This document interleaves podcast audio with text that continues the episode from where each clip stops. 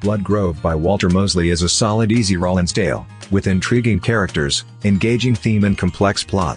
The book is set in 1969 but told by and large, with so many remarks as back then.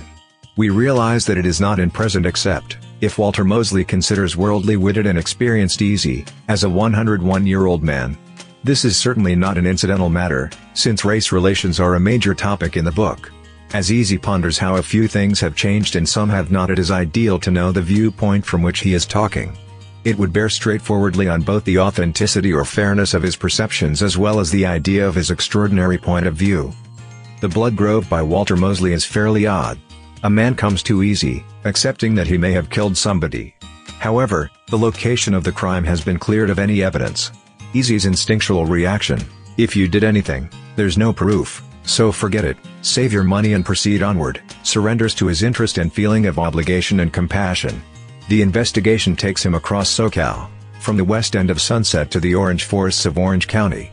We meet a large group of hooligans, mafiosi, whores, veterans and assorted victims and hunters, all with colorful speech and colorful names. I was not devouring these pages for the wrongdoing as much as for the distinctive portrayals of the characters. Characters who wander into Easy's life and workplaces, his personal way of investigating by presenting and asking for help. His interaction with dangerous ladies, hapless hippies, murderous companions, frightening gangsters, and his enchanting relationship with his adopted daughter. All in all, I'm hooked on the casually exquisite writing style and the entrancing narrative flow.